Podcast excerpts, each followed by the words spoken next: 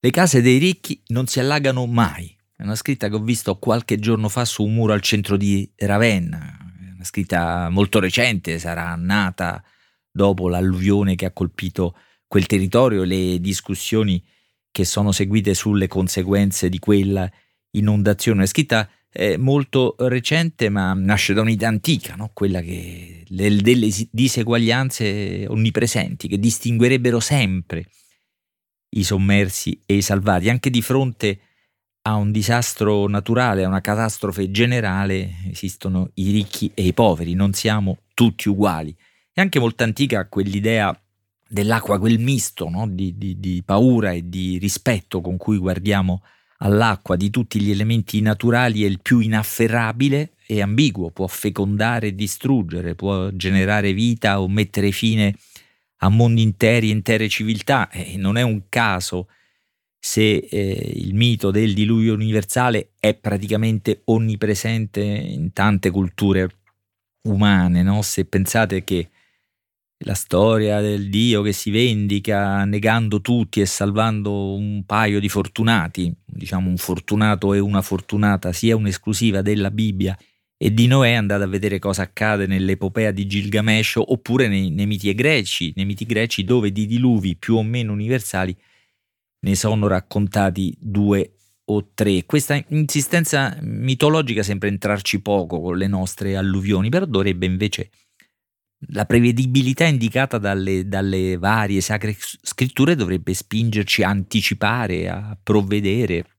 Invece siamo sempre sorpresi e poi divisi, come dimostrano le infinite discussioni post-alluvione in Romagna e le diverse contrapposte attribuzioni di responsabilità. Non sono opinioni equivalenti, eh? la rimozione, la negazione del cambiamento climatico è uno dei grandi inganni intellettuali è anche uno dei peggiori errori politici del nostro tempo e delle nostre generazioni, ma l'impressione ci sono sempre reazioni eh, divise. Se non ci sono ponti, le acque dividono e danno l'impressione, chissà quanto fondata, che le case dei ricchi non si allagano mai, come ho visto scritto a Ravenna. A proposito, a Ravenna c'ero perché c'è un festival che si chiama Scrittura, scrittura festival, scrittura l'ultima sillaba è scritta in modo da alludere alla provincia nella quale si svolge, siccome è una delle province più colpite dall'alluvione di metà eh, maggio scorso, è un festival che è diventato anche una piccola forma di resistenza alla catastrofe e all'acqua.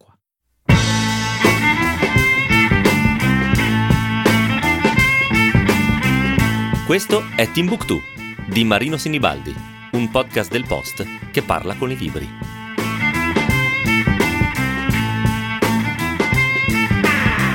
come arriva un diluvio, come entra in una città e nelle persone, come le trasforma, le avvicina o le allontana, appunto, le divide, lo racconta un libro, meglio di tutti, un libro potente, dal titolo esplicito Il diluvio, che però quando apparve in Italia nel 2005 è passato un po' inosservato, forse anche perché è un piccolo editore che lo pubblica, un editore anche un po' periferico, ha sede a Santa Maria Capo Avetere, in Campania, però ha un titolo enorme, ha un nome, un marchio, l'editore epico, eroico, si chiama Spartaco. Ecco, le edizioni Spartaco, con la traduzione di Giovanni Giri, hanno pubblicato Il diluvio di Maggie Ghee.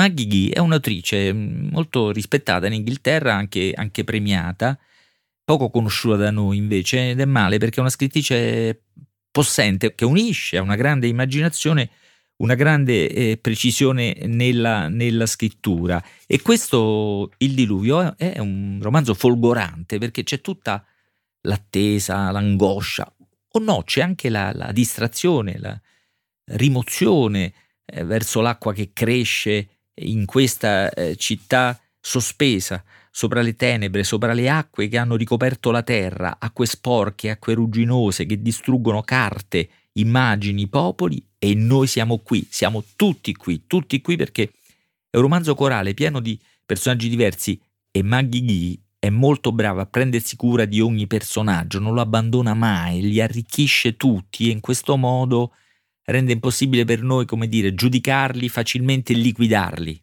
Questo è molto importante in questo romanzo perché è un romanzo corale, dicevo, pieno di generazioni diverse, ci sono vecchi, anche molto vecchi, adulti, giovani, uomini, giovani, donne e, e bambini, molti bambini e molto importanti nella narrazione. Ci sono classi sociali diverse, anche movimenti all'interno delle diverse classi sociali, ci sono diverse religioni, vari colori della pelle, eh, non solo bianchi e neri, intendo.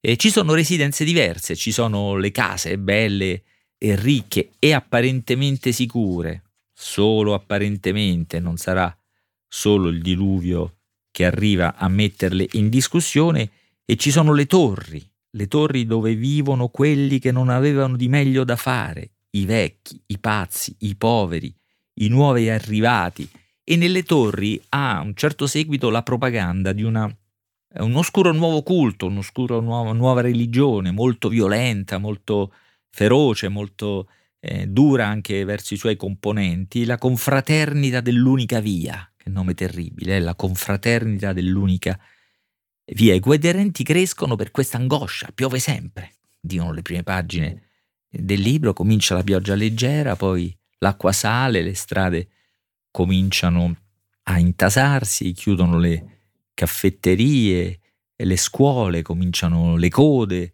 le proteste, ai giardini, il grande parco eh, della città ormai si va solo in barca. Per arrivare al teatro dell'opera ci sono delle raffinate gondole dorate. Si ammirava, dice Maghighi, sia la bellezza che la distruzione. Da qualche mese tutte le barzellette parlavano del diluvio, eh, ma c'è anche chi, stremato dalla vita, bramava la clemenza di un muro d'acqua nera, tutte le diverse reazioni che l'acqua suscita in mezzo a vite quotidiane, a relazioni che si allacciano e si distruggono, a famiglie che eh, si formano o si deformano Intanto la confraternita eh, dell'unica via lucra su questa, su questa catastrofe, no? con qualche infortunio, perché quando il tempo migliora la gente sembra meno disposta, nei temporanei miglioramenti del tempo, la, la confraternita dell'unica via entra in crisi. Penso che dipenda dal sole, dicono. La gente non ci prende sul serio quando c'è il sole. Come dire, quando piove il popolo si demoralizza e quando sono demoralizzati ci ascoltano che sottile lezione politica, diciamo così, anche osservazione ironica, un libro ironico, sarcastico. Non è un libro di fantascienza, nonostante appaia forse tale per certi aspetti, ma certamente non è un libro realista. Ma Ghighi è di quelle che pensano che il realismo non basta a descrivere la realtà del nostro tempo e dunque dietro la precisione meteorologica delle acque che salgono e degli effetti che producono ci sono sogni, premonizioni, ci sono relazioni oscure, segreti, ambiguità, tradimenti, insomma c'è la complessità di quella vita e dei tempi che descrive, anche perché c'è qualcosa di minaccioso che preme. Il capo del governo, Mr. Bliss, sta per dichiarare una guerra, una guerra preventiva contro un nemico lontano ma minaccioso, ritenuto minaccioso, che appartiene a una mm, zona del mondo dove è presente la religione musulmana e dunque i musulmani all'interno di questa città vivono una situazione di febbrile attesa o protesta, insomma.